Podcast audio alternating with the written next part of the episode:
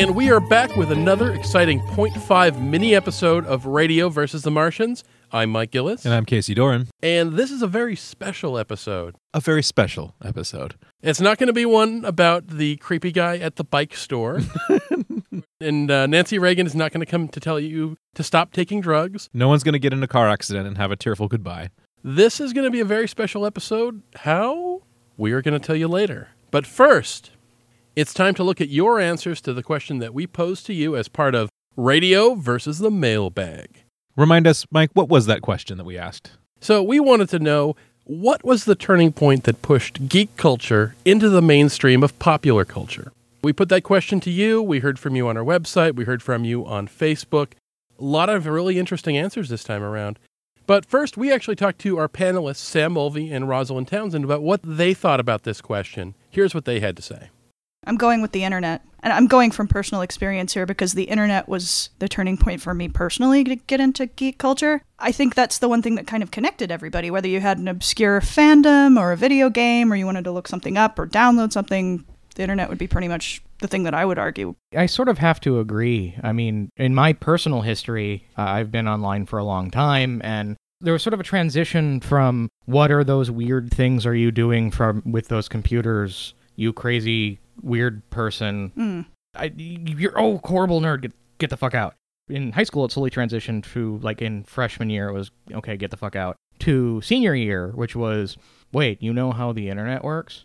Cool, can you tell me this? And I think the internet has a lot to do with the rise of geek culture, and I don't think this one's going to die. I don't think this is just going to no, be a it's fad. not a passing gonna- fad. No. because I don't think geek culture is anything. I don't think geek culture is a thing. I don't know. I mean, clearly there's a market for it, but what we're seeing is sort of a hyper fragmentation of the market. And I think what geek culture is is you can't package something and then just assume that everybody is going to consume it the way I used to. And that I think is essentially what geek culture is, the way we describe it. I would argue that geek culture has become kind of a fossilized term Yeah. because it was something that might have been pertinent back 10, 20 years ago when people would go, Oh, you're into probably Star Trek, Star Wars, two or three other things. You are a geek, and this is what defines you as a geek. And again, when the internet showed up, you weren't alone.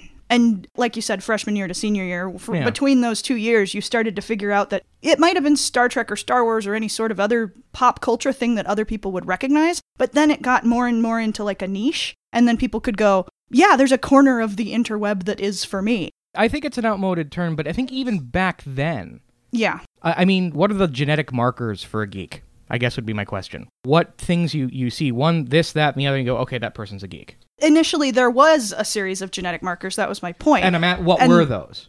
Probably liking something that, hell, I don't know. Would you consider it mainstream?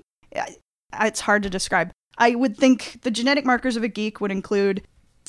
Ugh, I don't know. I can't think of anything. That's kind of my point is the, the geek thing I don't think is it's a modality more than it is a type or more than it is an allegiance is like the now it is. I, I think it's kind of always been that way though. Really? Okay. Yeah. And honestly, talking with Mike kind of opened my eyes to this a lot of the ways. Is the sort of the heart of it isn't what you're into, but how deep you are into it. And I think what the internet really brought to it is now you you had a community no matter what you liked. Mm-hmm. Back in the Web 1.0 days, there was a fan fiction site for a cartoon called The Road Rovers.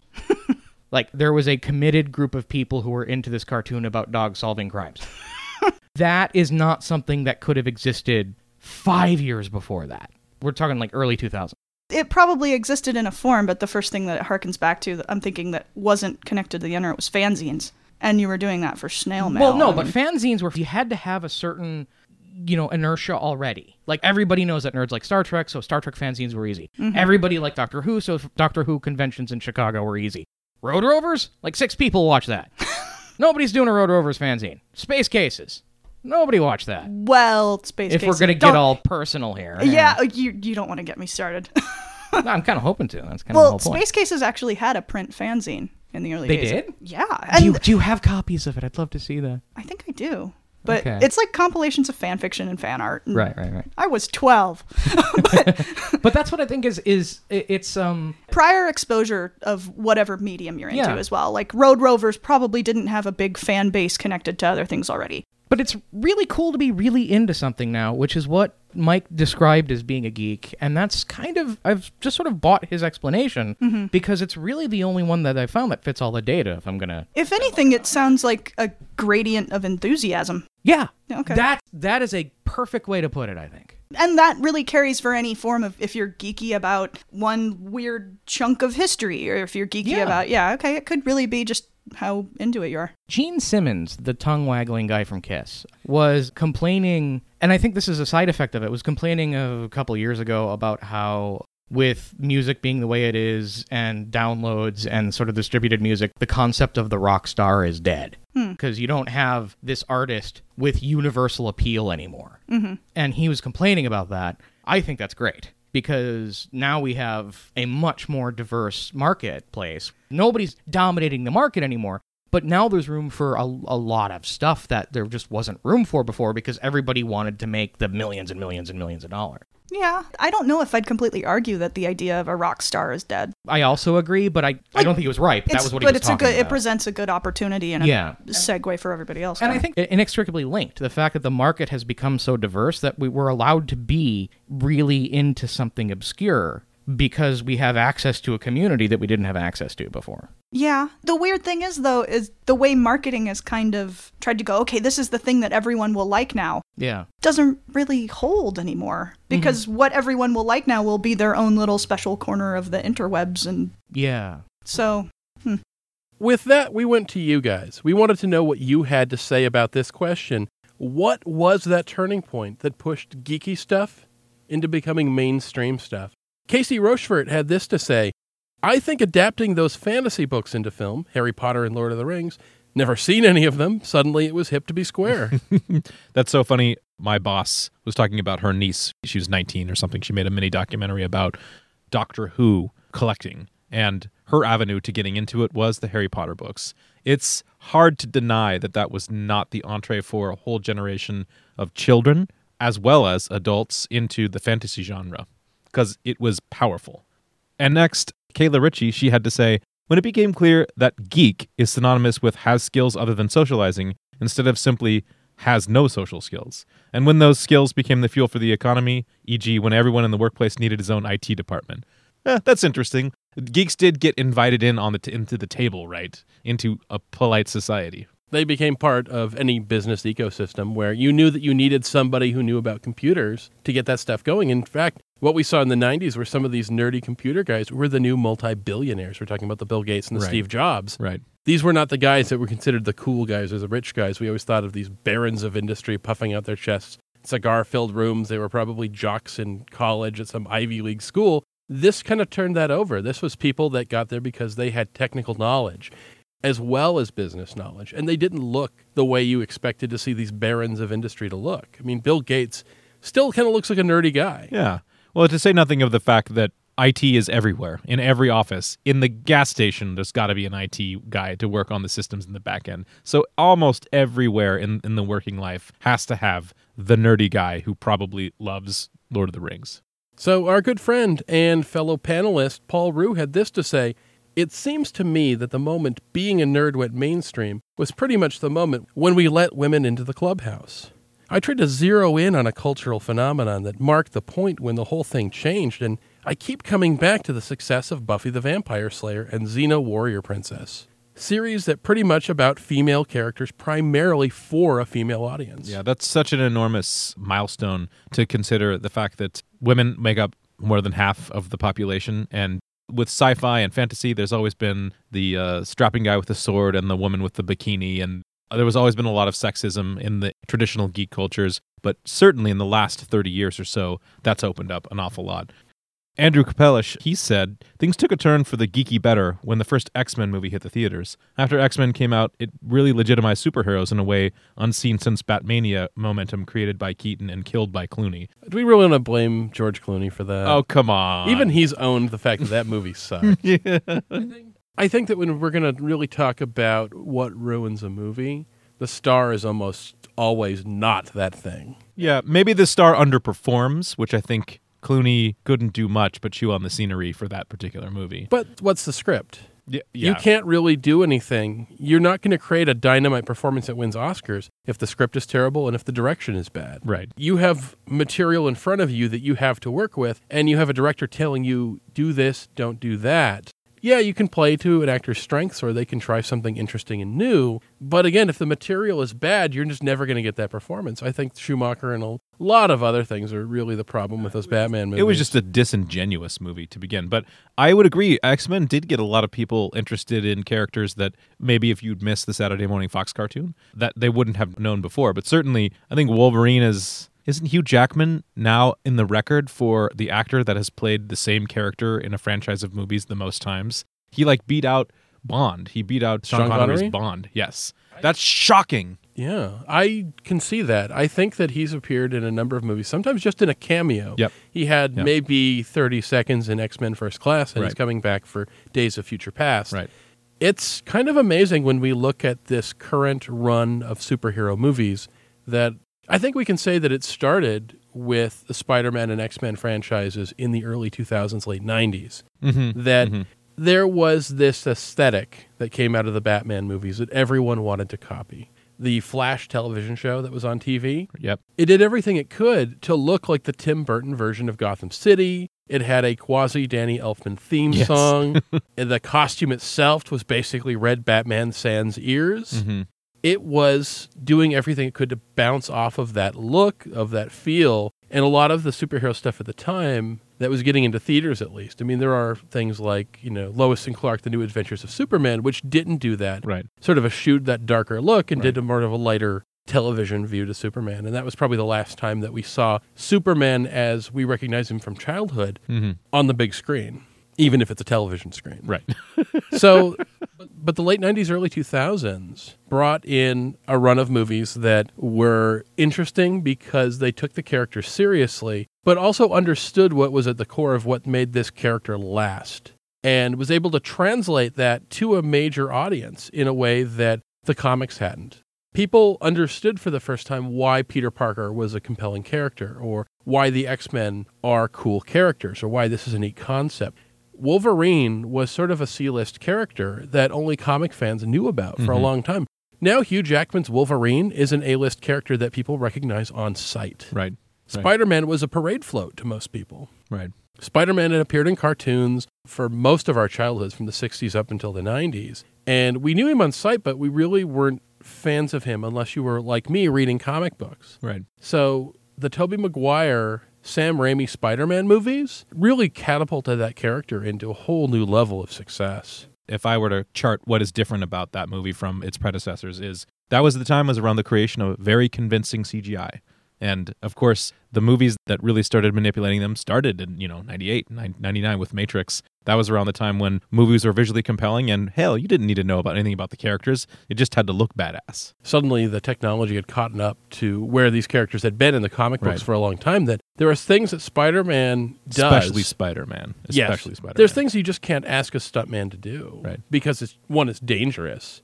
And it's also physically impossible without crippling this guy. And there's only so much you can do with wires because Spider Man is an acrobatic character that flips around. And suddenly, through CGI, you don't have to put a number of stuntmen at risk that way. I mean, look at the Right. Broadway show they had to shut Yeah, down oh how many God. times over injuries. So, Paul Merrill had this to say I'd say the first glimpses of it began with the first Tim Burton Batman movie in 1989. The first time a serious take on superheroes was a mainstream success.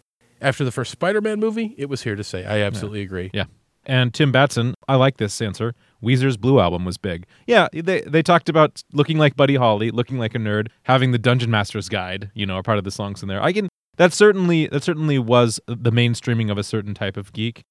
I'll give him I'll give him a half star for that. Half star to Tim. George Grimanella said, I don't know. I think the effective point may be the expansion of the internet to non techies, non geeks people, and their immersion into what had essentially been a geek haven. By appropriating the tech, they absorbed part of the culture. And that was what primed the creation of films like Lord of the Rings. And I don't think Buffy and Xena are examples of geeks letting girls into the clubhouse any more than Red Sonja was. They did create a geeky subculture of their own, but girl geeks were still a thing apart, and still are in some cases. Mm.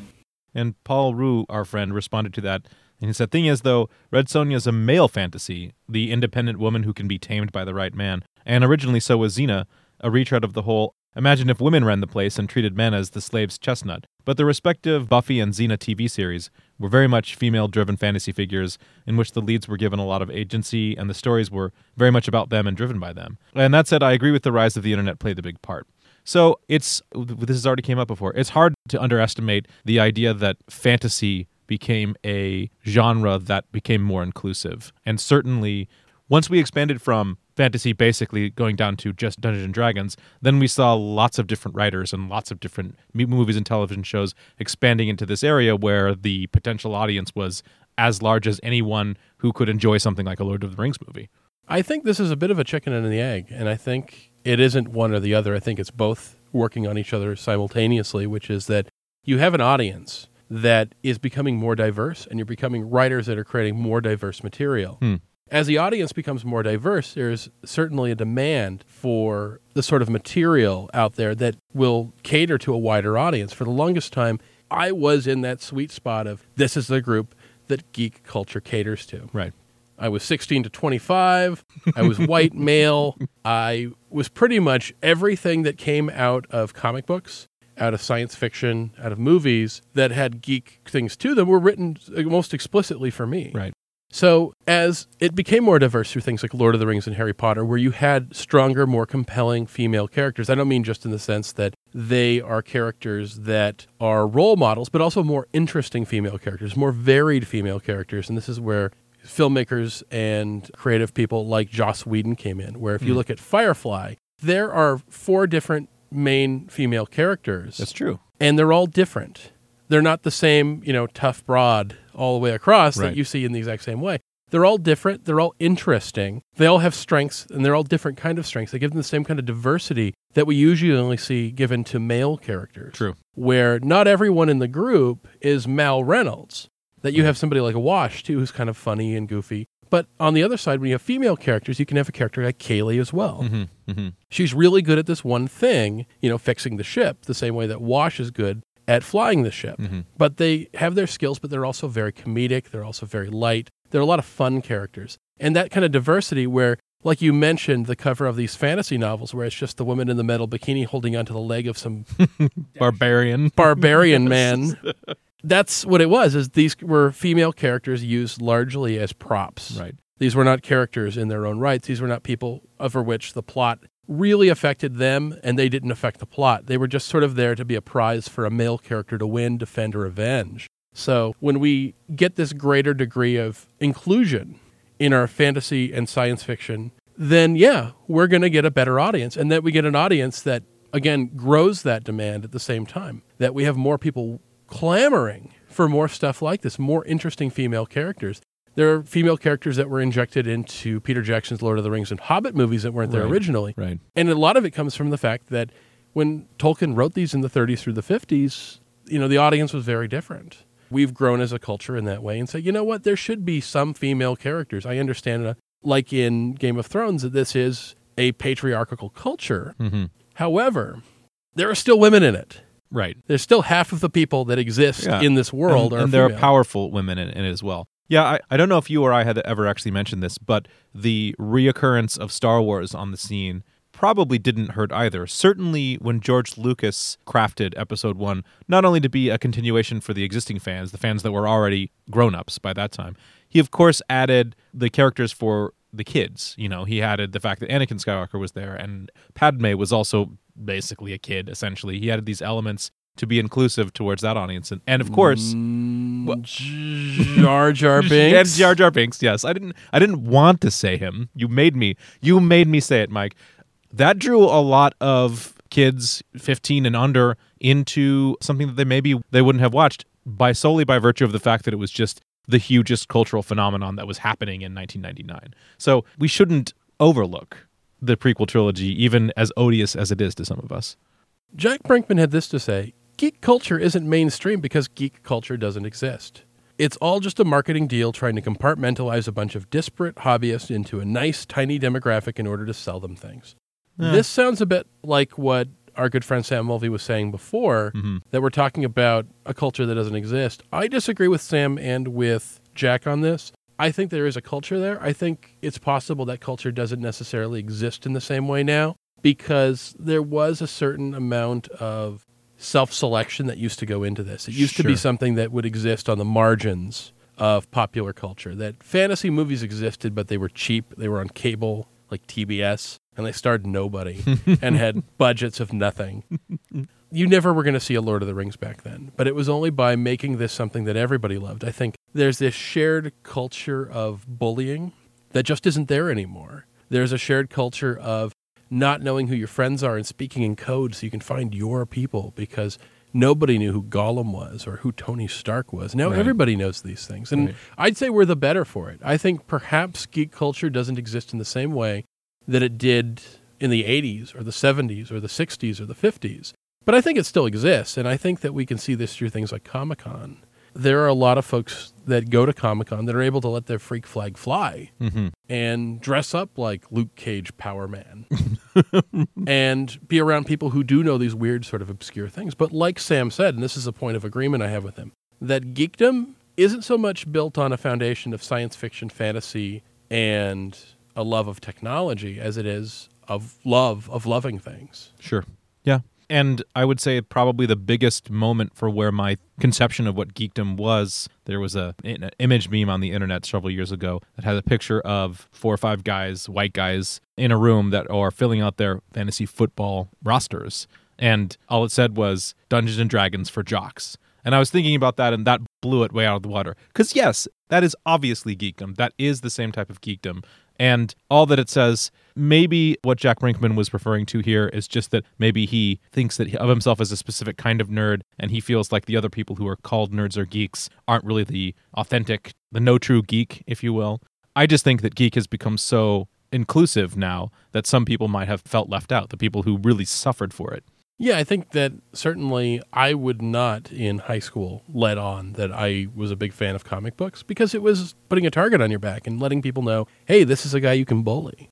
That's not the case anymore. In fact, people use a lot of the geek vernacular to talk about things that are not traditionally quote unquote geeky, like sports geeks. Somebody who's able to recite facts and figures and let you know who played in what game, who was the manager of what baseball team in 1976, that's really geeky stuff. Right. And that comes from the same place that the love of Star Trek, someone who's able to recite, you know, who it was exactly that Captain Kirk saved or rescued on Rigel 7 in episode 25 of Star Trek. I mean, that's the same thing. Yeah. Is I love this thing to the point that I'm going to use this portion of my brain to build a mini organic encyclopedia. I'm like a mentat of nonsense fun. I drink the juice, and the juice stains my lips.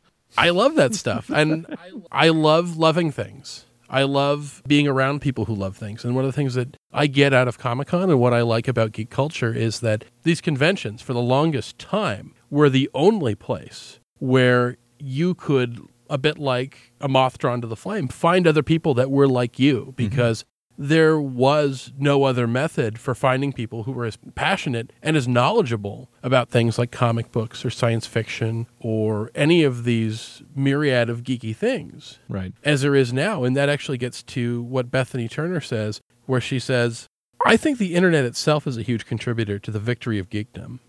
We can connect with others in our fandoms, and in doing so, organize events where we can get together and meet more people who think like we do. People unashamedly share their interests online because they know that there's others out there who appreciate it. And I think that has made the world so much safer for people who in the past may have wanted to dip their toe into geek culture, but were too afraid of being bullied to risk it.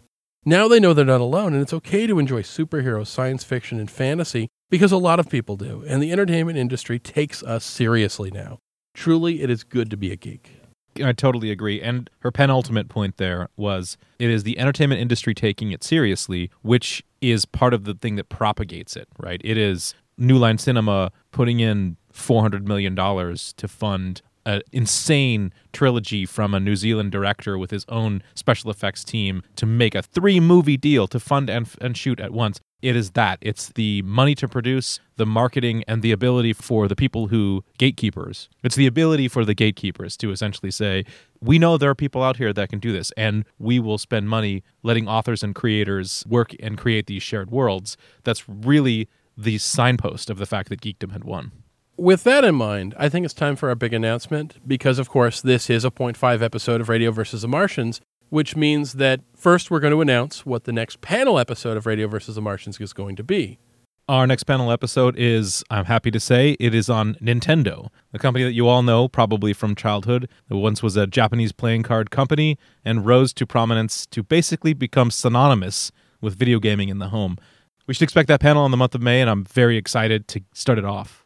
But we mentioned that this 0.5 episode is a very special episode of Radio versus the Martians, and here's why. It's the last one. We're not going to be doing these anymore. Don't cry, it's fine. but we love the feedback that we've gotten from you folks through Radio versus the Mailbag, and we are going to continue it as a series of blog posts. That's the end of the sad news. Here's the good news. In the absence of these 0.5 episodes, we are going to start doing monthly panel episodes you no longer have to wait 60 days to get another dose of Radio versus the Martians. You're going to get it each and every month from now until we die, I guess. from now on, monthly episodes with us and two panelists talking about all the wonderful, geeky, fucked up, great things from geek culture, non geek culture, movies, science fiction, professional wrestling, comic books, all the stuff you love each and every month. No more waiting, every month on time with that in mind, and with a lot of work ahead of us, we hope to see you next month and every month after that for Radio versus the Martians.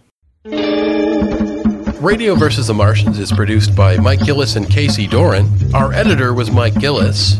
Our theme music was written and performed by Todd Maxfield Matsumoto. Find us online at radioversusthemartians.com and send us your feedback at info at radioversusthemartians.com.